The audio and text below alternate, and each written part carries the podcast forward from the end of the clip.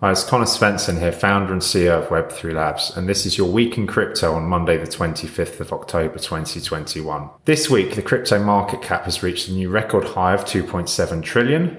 Bitcoin has reached an all new time high. Ether breaks $4,000. Senators are trying to stop Diem and Novi launching, and WorldCoin emerges. The crypto market cap finished the week uh, only minor up at 2.51 trillion on last week. Earlier this week, the crypto market cap hit a new record of $2.7 trillion. This was mainly driven off the back of Bitcoin rallying to a new all time high of over $66,000 on Wednesday of this week. Ether also had a really big week in that uh, the, the, value of the crypto there has been climbing and it actually has gone above four thousand dollars now. And so this has more than means that the overall crypto market cap has more than tripled since the beginning of this year, uh, where it was only 770 billion at the start of this year. The growth this week, anyway, off the with with Bitcoin has certainly been driven by the launch of the Bitcoin futures ETF that's uh, launched last week that we that we mentioned on our, our previous previous episode of this. Binance has had a flash crash, which saw the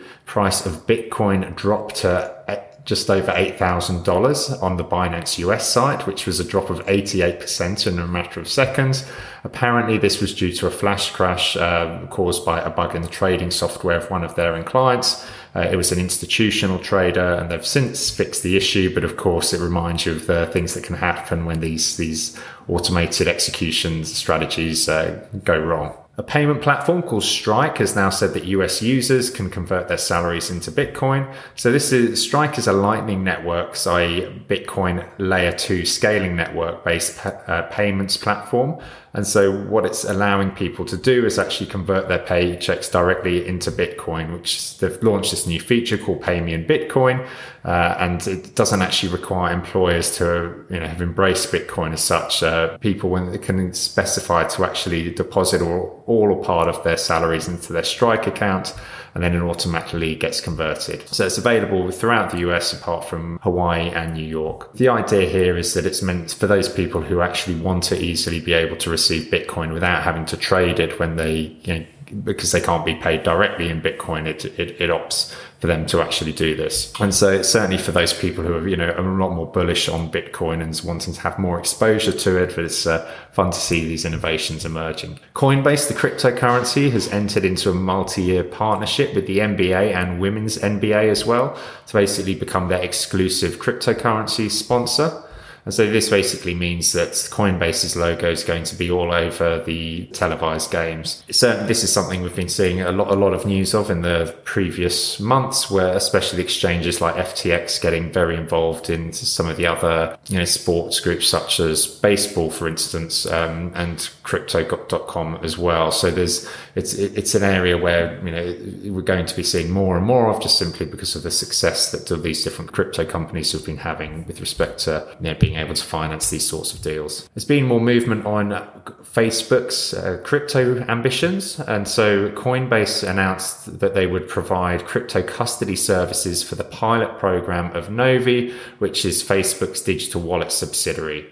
And so this apparently has already gone live in the US and Guatemala, and you can find it on various phone app stores there. But there isn't any talk of Diem there as such. But what will this will enable is that people who are using the, this wallet will be able to start trading Paxos dollars through their Novi accounts. And so the, the intent behind the scenes is that Coinbase custody is actually being used here to uh, store funds there as such. And even though Diem wasn't actually mentioned in this, Facebook have said that the you know, Diem is still ha- you know, still planned.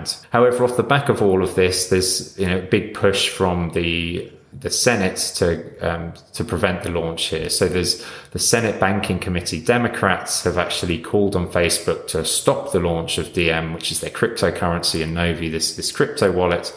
Uh, they actually sent a letter to Mark Zuckerberg, and it was there was five Democratic senators who called for the shutdown of these projects. However, in response to this, Facebook have basically said that uh, you know Diem and Novi are nothing to do with them in terms of uh, they're not part of Facebook as such.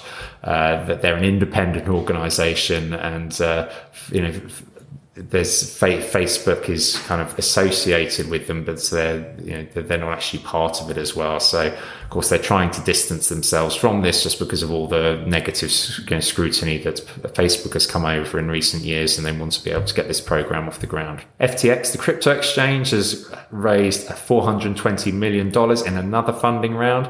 This time they've had 69 investors behind it, including Tiger Global. Uh, so this, this fundraising round values the company at 25 billion. It added basically 420 million to their reserves there to, that they want to use for acquisitions and uh, launching new products. And so you know, there's there's so much money flowing into FTX because there's just everyone seems to be piling in as much as they can to actually you know help support this exchange because it's it's experienced absolutely phenomenal growth in the past few years uh, when it was since founding by Sam Bankman Fried. And so basically, whenever they say they want to open around, they're going to be able to find investors to get behind it. Um, but in terms of where they actually want to go here, um, what, what they've said is that they want to make it you know easier really for um, well just just just make the markets even more efficient for um, you know institutional traders here. Also, this week, news of the WorldCoin project has come to light. And so this has actually come from the OpenAI CEO Sam Altman and also uh, Alex Blania. And what they want to do is basically put a crypto wallet in the hands of every single person in the world. Um, but in order to do this, what they've come up with is what they call proof of personhood.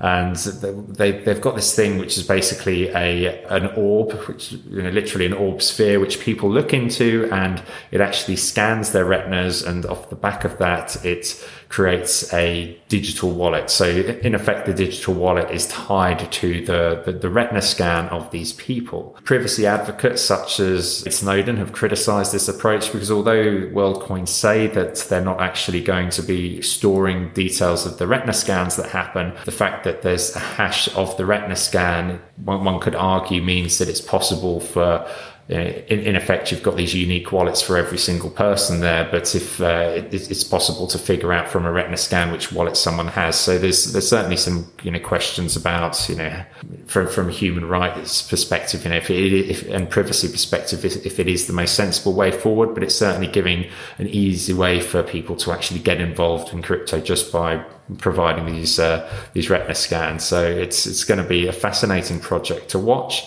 Uh, they've they've had funding. Their funding round was led by Andreessen Horowitz, but also had participation from Coinbase, Reid Hoffman, FTX's Sam Bankman-Fried, and so there's some very high-profile people behind that. That's all we have for this week in crypto. If you're interested in DeFi, enterprise blockchain and protocols, or NFTs, please listen to our other week in blockchain episodes too. If you want to find out more about the people behind the driving seat for a lot of these blockchain innovations, do check out our Blockchain Innovators podcast, where I speak to individuals who've made significant contributions to the blockchain ecosystem. Find out what inspires them, get their thoughts on the latest industry news and events spanning crypto, blockchain protocols, DeFi, NFTs, DAOs, and IoT. Thanks, and I'll see you next week.